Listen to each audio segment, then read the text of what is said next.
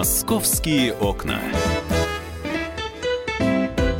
Всем доброго дня. Мы приветствуем наших радиослушателей. Уважаемые москвичи, я думаю, что не секрет э, одной из самых громких тем вчерашнего дня, ну и, разумеется, э, тем, которые мы будем обсуждать на протяжении, я думаю, немалого количества времени, остается то ЧП, которое произошло э, накануне в здании Мособлсуда.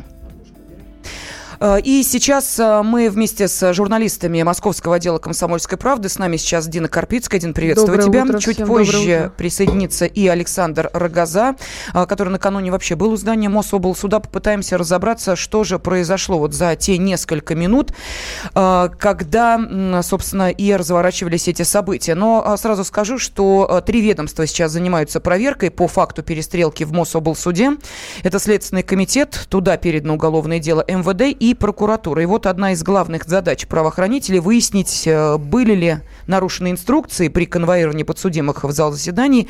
Ну и, э, естественно, что разгорается целая дискуссия о том, почему Пятерых обвиняемых в серии дерзких и циничных убийств сопровождали всего двое полицейских. Ну, а для того, чтобы дать нашим радиослушателям возможность э, освежить в памяти те события, которые происходили в не таком уж далеком прошлом, когда, собственно, и орудовала банда ГТА, мы подготовили небольшую справку. Справка на радио «Комсомольская правда». В марте 2012 года Ибайдуло Субханов создал в Московской области разбойную группировку. Ее назвали бандой ГТА в честь популярной компьютерной игры.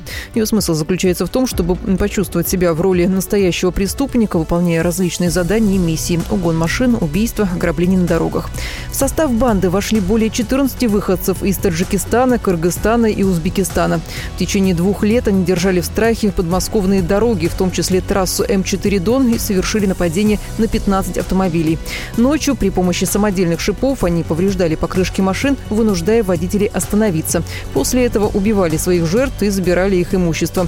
По данным Следственного комитета, жертвами преступников стали 17 человек. В 2014 году в ходе спецоперации главарь банды Ибайдуло Субханов был убит. Пятерым участникам банды удалось сбежать, 9 были задержаны. В 2016 году им предъявлено обвинение. Дерзкие преступники. Да, и вот, абсолютно собственно, дерзкие. накануне 9 участников этой банды ГТА и э, были доставлены в Мособлсуд на очередное заседание. А, ну и далее, как вы понимаете, я думаю, что, наверное, уже никому не надо рассказывать, что происходило. Пять э, из э, этих преступников оказались в э, лифте с двумя конвоирами. Может, немножко надо рассказать, потому что, может, кто не в курсе, что а- они возвращались уже после суда. Все это произошло э, на обратной дороге, так скажем, да, из зала суда. По всей видимости, э, также их конвоировали и туда, наверх, да, в, зда- в сам зал. Может быть, они в этой клетке судебных, в зале заседаний, их же в клетке такой держат. Там, там договорились об этом. Да, но сейчас вот как раз и пытаются э, разобраться в том, э, что же происходило и когда э, преступники могли устроить этот сговор, если он, конечно, был, или действовали, вот что называется, по наитию.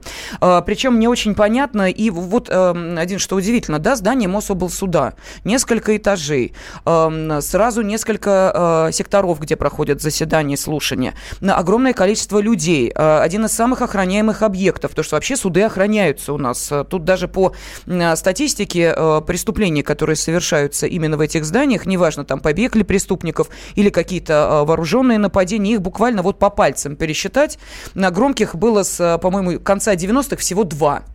Э, Одно в э, в зале суда Дагестана, другое, вот я сейчас э, даже не припомню, где, но не суть важно. То У есть, нас, э, кстати, в газете есть статистика такая за последние годы. Павел Клоков подготовил, кто как убегал или совершал преступление в зале суда. То есть это по пальцам пересчитать. И здесь вот мы видим, происходит нечто, что не укладывается, ну, просто не в Просто из какие вон логические э, да, объяснения.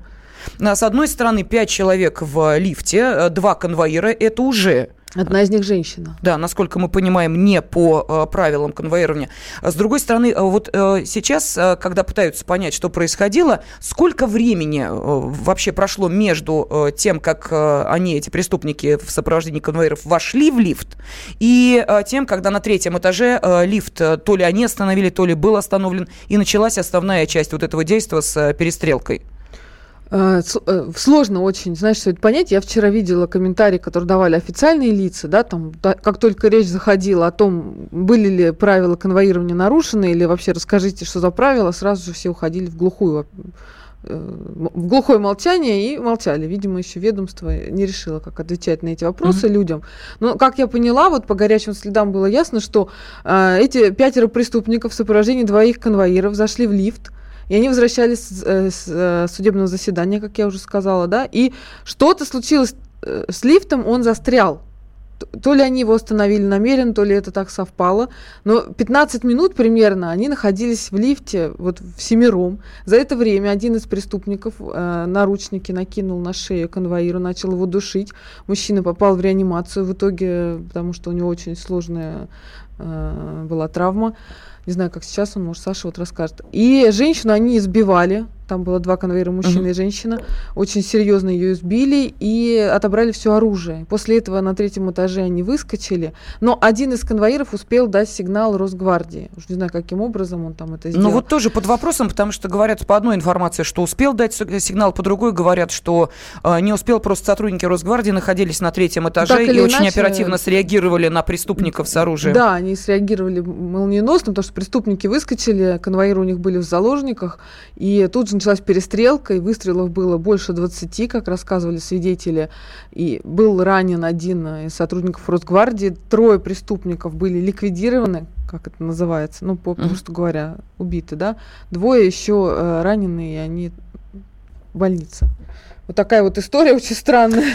Дин, Просто как из американских блокбастеров. Вот. Да, но если, э, допустим, официальные представители э, дают вот такие комментарии, вот давайте сейчас послушаем, э, что вчера говорил официальный представитель Следственного комитета России Светлана Петренко следствии 13 часов 50 минут двое конвоиров в лифте сопровождали пятерых подсудимых, участников так называемой банды ГТА, обвиняемых в бандитизме, 17 убийствах и других преступлениях. Один из подсудимых совершил нападение на конвойного, в результате которого его соучастники смогли освободиться и завладеть оружием. При этом конвоир успел вызвать подкрепление. На третьем этаже здания, где злоумышленников уже ждали сотрудники Росгвардии, завязалась перестрелка, в ходе которой один из сотрудников правоохранительных правоохранительных органов был ранен, трое подсудимых уничтожены, еще двое их соучастников с тяжелыми огнестрельными ранениями госпитализированы.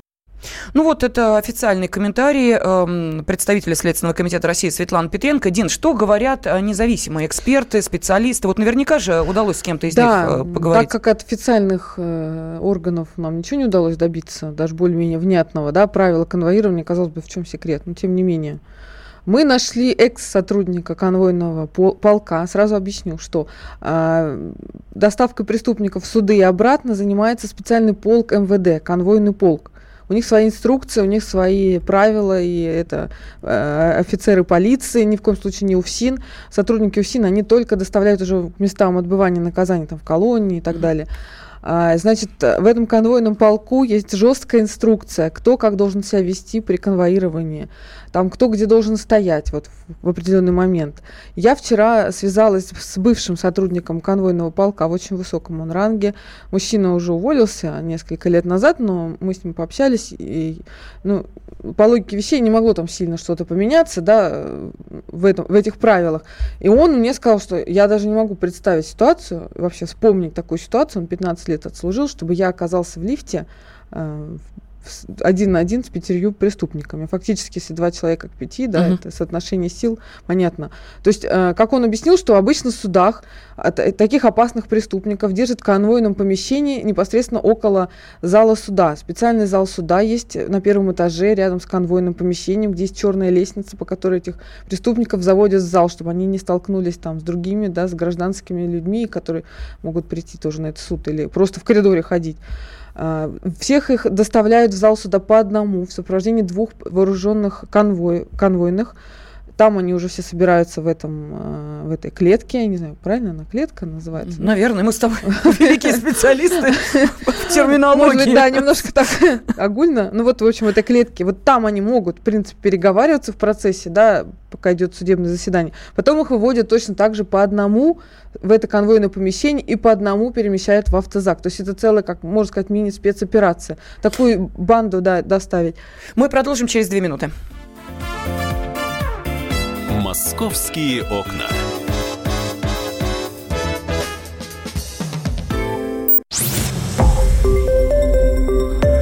Радио «Комсомольская правда». Более сотни городов вещания и многомиллионная аудитория. Ставрополь 105 и 7 FM. Эм. Севастополь 107 и 7 FM. Эм. Калининград 107 и 2 FM. Эм. Москва 97 и 2 FM. Слушаем всей страной.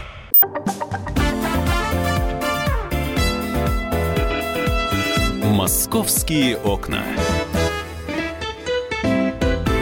Студии журналиста московского отдела «Комсомольской правды» Дина Карпицкая. Тут к нам присоединяется Александр Рогоза. Саш, приветствую тебя. Добрый день. Да, и мы обсуждаем э, вчерашнее ЧП в здании Мособлсуда. Э, да, Дин. Да, я еще хочу немножко добавить к предыдущему. Вот мне, как рассказал Иван Мельников, он будет с нами на связи. Это специальный лифт, Сергей отдельный. Мельников. Иван. Это отдельный лифт, где ездят только или сотрудники суда, или вот, вот эти вот конвойные группы, да, там проход по пропускам магнитным. То есть туда обычный человек попасть не может. Вот, Саша. Саша, Да. ты там вчера был? Действительно, это лифты, которые вообще не видны обычным посетителям. То есть они там пр- проходят за, за стенами других соседних залов. То есть там система очень серьезная. И действительно, э, лифты пользуются, ну, ну, по крайней мере, как мне объясняли, они практически только для конвоев, конвоирования, для привода э, там, подозреваемых или задержанных э, в конкретный зал или их отправки вниз в конвойные помещения. Э, Ну, э, вот я, я так понимаю, мы будем звонить Ивану Мельникову, да? Попробуем? Э, Да, чуть позже. Просто дело в том, что сейчас у нас, э, ну, после э, этого ЧП огромное количество разных версий появляется, что могло произойти. Ну, вот одну из них мы уже озвучили, что это был некий э, сговор, э, да, банды, которая после того, как в зале суда провела энное количество времени и поняла, что на обратном пути Да, их же туда конвоируют. да, таким же можно образом, будет, договорившись, если уж так сложатся обстоятельства, произвести то, что они сделали, вплоть до э, самых невероятных версий. Вот одну из них вчера э, предложил э, СМИ адвокат Игорь Трунов. Знаете, как в деле Чикатило. На него, на Чикатило, э, свешали все э, нераскрытые преступления, и поэтому на приговоре он был в таком состоянии, его ввели в такое состояние, когда он двух слов связать не мог, он пускал только слюни. Подчистили весь район от преступлений, все висяки закрыли. Поэтому есть вероятность того, что не все получается э, на стадии э, рассмотрения уголовного дела и самое простое решение этой проблемы, когда нет обвиняемого и закрыты все остальные вопросы. Те съемки, которые показали, они, конечно, никого ни в чем не убеждают. Они показывают постфактум. А вопрос, где съемки с камер на момент того, что произошло, в момент э, захвата ли сотрудников СИН, этих съемок нет, понимаете? Ну вот, пожалуйста, версия адвоката Игоря Трунова, что это была некая Можно спланированная спецоперация. Да. Ну, то есть, ну, мне кажется, это вообще безосновательная какая-то версия, просто предположение, полнейшая конспирология.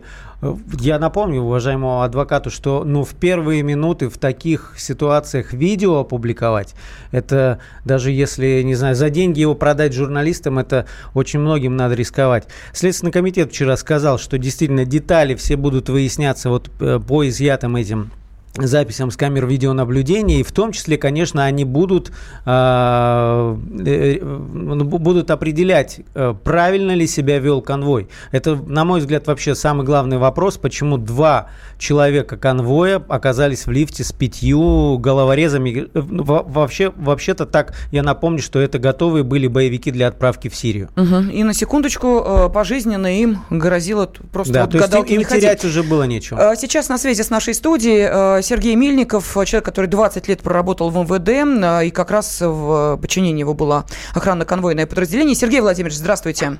Добрый день. Добрый день. Ну вот видите, одна из э, основных, э, один из основных вопросов, которые сейчас задают все, и пока, похоже, ответа вот такого вразумительного мы не нашли, были ли нарушены должностные инструкции? Ну, лично мое субъективное мнение, что инструкции были однозначно нарушены. Э, как по составу, так и по численности конвоя.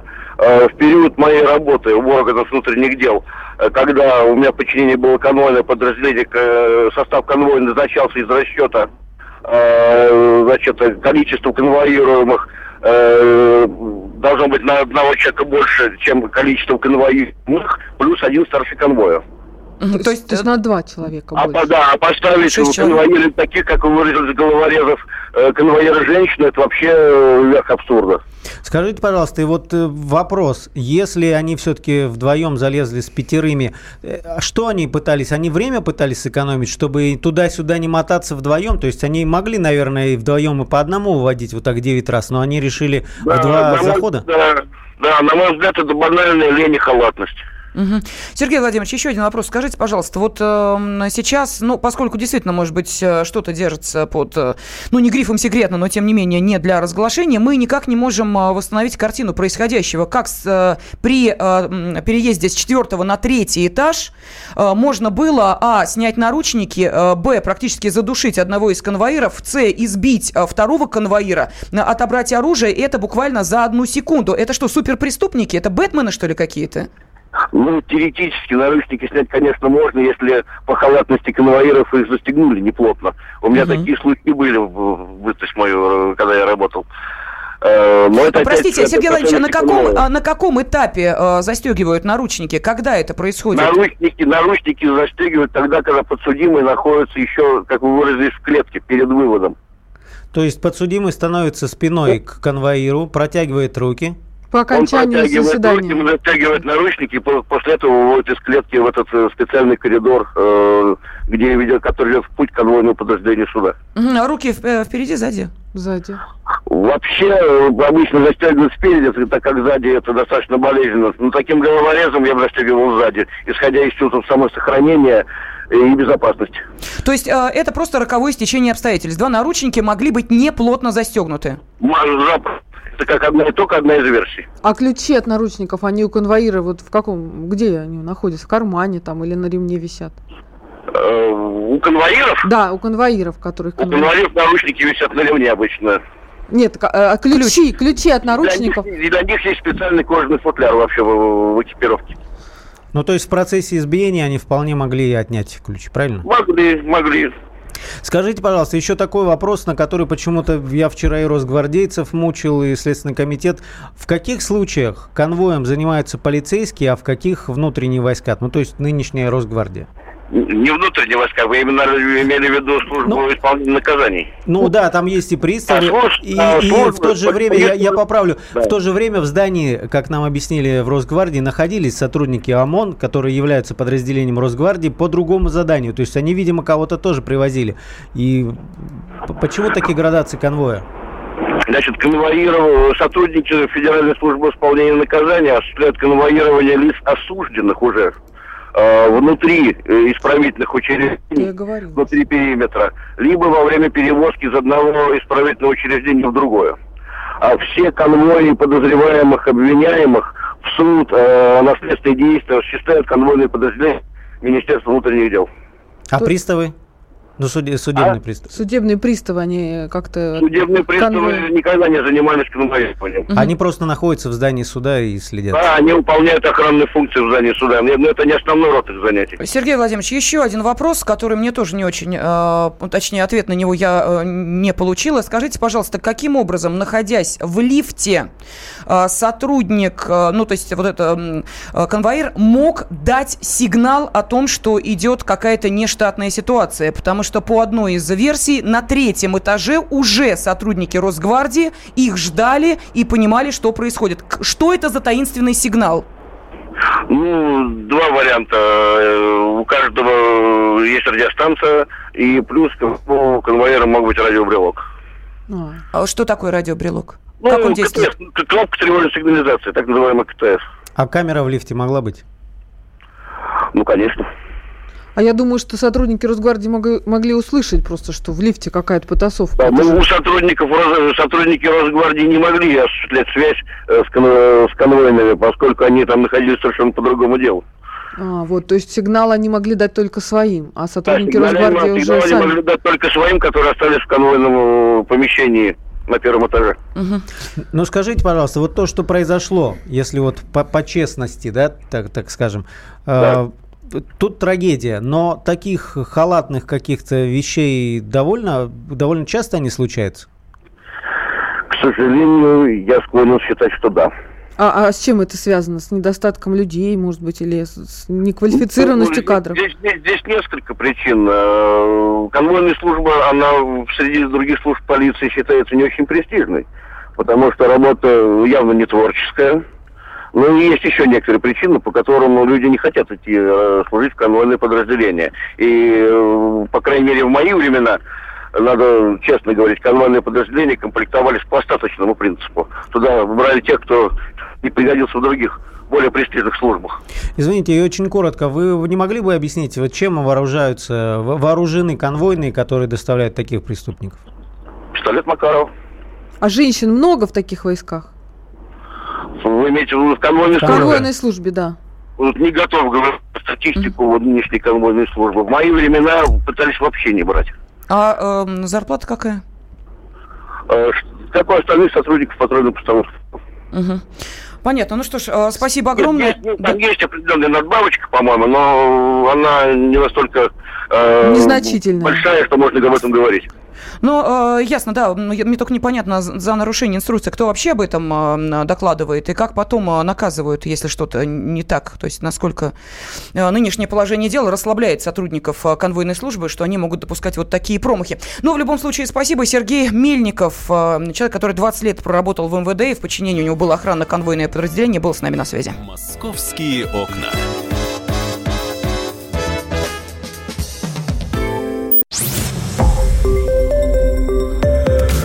Радио «Комсомольская правда».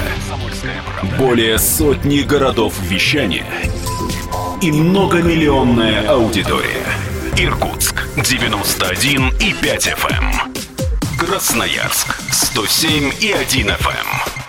Вологда 99 и 2 FM. Москва 97 и 2 FM. Слушаем всей страной.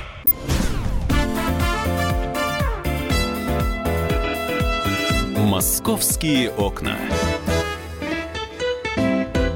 Мы продолжаем в прямом эфире радиостанции «Комсомольская правда» обсуждать э, ЧП, которое накануне произошло в здании Московского областного суда. А в студии журналисты Московского отдела «Комсомольской правды» наши спецкоры Дина Карпицкая и Александр Рогоза. И мы пытаемся все-таки понять, э, что могло произойти, и буквально поминутно восстановить э, картину происходящего. Пока, честно говоря, больше вопросов, чем ответов. Мы получили ответ только на один вопрос. э, Почему это могло произойти? Халатность. Халатность конвоиров. Вот так считают наши эксперты. И, и я рискну предположить, что это не первый раз такая халатность была про- проявлена. И наверняка этих преступников несколько раз в эти суды возили. и Они видели, как их туда везут, как их в лифтах там возят, перевозят. В тюрьме они могут прекрасно друг с другом общаться. Там налажена система почты этой внутренней, Саша, ты знаешь, да? Это малявы они там Мгм. друг другу передают. И вполне возможно, они вообще спланировали всю эту акцию. Почему они вышли на третьем этаже? Может, они хотели вернуться в зал суда за своими, так скажем, подельниками? Они же та- там четыре человека же оставалось еще на месте в зале суда, пятерых стали отвозить, они вот это все устроили. То есть, мне кажется, возможности договориться и уже обстановку они эту зная, могли все это спокойно спланировать. Мгм. Саш, согласен с Диной? То, что, конечно, я согласен, что они могли, могли спланировать. И, опять же, повторюсь, моя версия, что их начали вот такой большой группой перевозить для экономии времени. Может быть, конвой торопился там куда-то доставить и еще кого-то повезти. Людей мало, как мы знаем, и без летних отпусков в этой системе не хватает. Автозаков тоже не хватает. Между изоляторами мотаться по пробкам это куча времени. Наверное, пытались как-то ускорить процесс, и вот к чему это привело. Но больше всего меня, если вот все было, как мы подозреваем, да, что на третьем этаже они побежа- э, попытались выйти из лифта, и там их уже ждали. По одной из версий столкнулись, просто Росгвардия настал- на- настаивает, что а, их сотрудники находились в, в зале на третьем этаже, как бы выполняли другие функции. Но это И тут- противоречит, э, Это тому, противоречит. что говорит официальный представитель Следственного комитета. Я напомню, что она сказала, что один из сигнал. конвоиров, да, э, мог, э, успел дать сигнал о э, Мне, внештатной мне кажется, вот ситуации. эти силовые ведомства между собой еще не могут договориться И версию в, какую-то официально версиях, выдвинуть. потому что а, Кошмар. суд, су- суд вчера, его комментарий Мособлсуда, там не шла речь о вызове конвоиров. Я думаю, Тут- они тут просто услышали, вот, что в лифте какой-то шум, ну как для человека бьют, представляешь, он об стенки вот так вот долбится. Ну уж наверняка что крик был. Крик, шум, гамма, и они просто на стороже уже были, их ожидали. Вот и все. И еще была версия, что они взяли в заложники же и хотели пойти на, ну, дальше, как-то выходить из здания суда, п- представили пистолет. э, По- поэт- Поэтому вот если все было так, я закончу свою мысль, я, ну как, снимаю шляпу перед росгвардейцами, которые малыми своими по- повреждениями, да, ранением одного человека сумели остановить пятерых, там Да, три трупа, двое раненых. Если они в такой ситуации вот так сработали, это тут, конечно, надо снять шляпу. Да, ну и тут же мы возвращаемся к абсурдной, но тем не менее э, ходящей на, просторах теперь уже не только интернета, но и медийного пространства версии, которая выдвинул адвокат Игорь Трунов о том, что это все спланированная операция, и таким образом преступников хотели ликвидировать. А, Проще говоря, доказательств нет, а вот тут, пожалуйста, убиваем на месте, а, пять трупов, все шито-крыто, дело закрыто. Сейчас на связи с нами генерал-майор ФСБ в запасе Александр Михайлов. Александр Георгиевич, здравствуйте. Здравствуйте. Ну вот, э, видите, мы обсуждаем все версии, вплоть до э, самых невероятных. Э, Вам-то как кажется, что происходило накануне и почему, собственно, случилось то, что произошло? Ну, я скажу, что тема, которую мы с вами обсуждаем, она самая регламентированная с точки зрения закона и внутренних инструкций. И поэтому, когда прокуратура возбудила несколько уголовных дел, связанных непосредственно с самим преступником, я считаю, что там не хватает одного очень важного элемента уголовного дела по халатности. Потому что если мы с вами посмотрим даже на инструкцию по э, конвоированию, которая находится сегодня в открытом доступе, мы с вами увидим, что там предусмотрено все. Эти инструкции написаны кровью. И поэтому, когда мы с вами обсуждаем вот эту тему, это явная чья-то очень серьезная халатность. И независимо от того, хватает заков, хватает автозаков, хватает э, конвоиров, не хватает конвоиров, инструкция должна соблюдаться безукоснительно. Мгм. И, и инструкция не предусматривает ни пробок, никакого, ни какого-то обеда. Она четко предусматривает конвоирование преступников. Но это халатность нижнего состава или тех, кто А вот создает смотри, такие условия? В этом надо, конечно, разбираться. В этом надо, конечно, разбираться, потому что, судя по... Вот, э, вчера была такая короткая информация от адвоката этих самих э, бандитов, которая говорила, что было достаточно конвоиров, было достаточно э, людей, которые их конвоировали. Более того, была собака. Но почему полезли в лифт втроем, вдво- вдвоем против пятерых? Вот это вот для меня загадка. Вообще И вот никакой логике не поддается такое Мгм. действие, да? А, ну, Никакой логике не поддается. Потом, каким образом, вот опять-таки, я э, задаю резонный вопрос. Как они освободили наручники, которые у них должны были быть застегнуты за спиной? Ну вот видите, э, мы сейчас общались с э, одним из экспертов, э, который 20 лет проработал вот как раз в МВД, в э, системе охраны конвойного подразделения. Он опять же говорит о том, что э, могло быть следующим образом неплотно застегнутые наручники. Вот и все. Бывало Откуда и такое, информация, говорит что они Ну, опять- освободились от наручников? Мы с вами Вообще возвращаемся к тому. А вот, Мы кстати, с вами вернулись опу- а, к тому же, с чего я начал. Я говорил, элементарный халат. Застегнутый, не застегнутый. Инструкция предполагает исключительное внимание по конвоированию людей. Мгм. Поэтому, как, как бы они там ни были застегнуты, значит, э, значит, э, вот за это надо наказывать, что они плотно застегнуты. Вы понимаете, вообще, конечно, мы сегодня оказались в какой-то совершенно идиотской ситуации, когда мы обсуждаем э, абсолютно сюрреалистическую тему. Сюрреалистическая тема, которая э, вот произошла, к сожалению, вот в Московском областном суде. Конечно, мы можем говорить о кризисе в системе, можем говорить о системном кризисе. Сократили большое количество людей, отпуска, того, сегодня Маленькие хватает, зарплаты, никто не хочет идти работать. зарплаты. Мы да. все что угодно можем сегодня, так сказать, э, искать в оправдании. Но когда речь идет о трупах, то тут уже оправдания эти не работают. Не работают. Значит, тот, кто определял состав конвоя, ну, вы знаете, я честно признаюсь, у меня большие сомнения еще и на, один, на другой счет. Не является ли это, э, так сказать, элементом измены, элементом предательства? Потому что вот так вот э, понимать, что э, так синхронно это все выполнить... То есть сговор с конвоирами, вы А считаете, это очень был? часто Я думаю, бывает, нет, между прочим. я- Конвоиры вступают я- в сговор я с не думаю, что- преступниками. я я не первый раз думаю, что- слышу. Вы знаете, я не думаю, что именно с этими конвоирами, потому что они что... Может, с верхним каким-то да. начальником Да, совершенно. поэтому, значит, вот эту тему тоже должна оперативная часть очень внимательно рассмотреть, потому что, ну вот, э, ну просто вот как-то так, э, дерз- настолько дерзко, настолько дерзко это было совершено, что здесь была у преступников какая-то уверенность. Ну- Уверенность может быть не в том, что они убегут, да, мы понимаем, что это нелепо и нонсенс, да, но с точки зрения того, что они, грубо говоря, отомстят за все хорошее, так сказать, э, вот путем так, таким вот образом, тем более, что мы с вами имеем, мы же уже имеем дело с различного рода террористами, которые жертвуют своей жизнью для того, чтобы совершить какой-то теракт. Вот это вот очень важный момент. Тогда, как, Александр Георгиевич, не, не очень понятно, а почему они, ну, прости господи, э, дай бог, конечно, здоровья э, этим конвоирам, даже если они, может быть, нарушили инструкции, а почему они их оставили живых, вот мне не очень понятно, в лифте, два конвоира. Они нужны были им заложниками. А им нужны были заложники, Ну, чтобы выйти из здания суда, им. прикрываться им, конечно. Я, я, вы знаете, я не думаю даже не только выйти из здания суда, может быть, у них было более какие-то такие более жестокие какие-то меры. Им важно было выйти, выйти под их прикрытием из лифта. Угу. И, конечно, так сказать, если бы они убили, то э, стреляли до поражения, положили бы там всех. Вот, поэтому я, когда вот мы говорим, начинаем рассуждать о том, что кто-то там действовал храбро, кто-то действовал там просто так вот э, замечательно, да, я считаю, что тут косяков-то много, да. Понятно, что если ребята из гвардии пришли на помощь, э, так сказать, вот этим конвоирам, это одно. Но вот, к сожалению, там очень много косяков, которые вот сегодня предстоит рассмотреть. И, кстати говоря, именно после возбуждения уголовного дела по халатности. Да, ну а версию, что э, их э, хотели просто уничтожить, это была спланированная операция, вот ну, так вот разработанная. Вы знаете, ну, я думаю, что если бы такая вот операция бы планировалась, то она планировалась бы в менее лютом и менее публичном месте. Да, по-тихому. Да, совершенно верно. Бы все. Спасибо огромное. Есть вопросы еще, нет? Нет. нет Генерал-майор ФСБ в запасе Александр Михайлов а, сейчас был с нами на связи. Александр Георгиевич, спасибо огромное за а, ваш У нас есть еще время? Так, я смотрю, две минуты дайте. Ну, я хотела сказать, что вообще правила конвоирования, они нарушаются просто сплошь и рядом. Даже начиная с того, как их везут в автозаках. Автозаков мало, как ты, Саша, правильно заметил, да, и там он рассчитан на 20 человек, набивают 60 человек.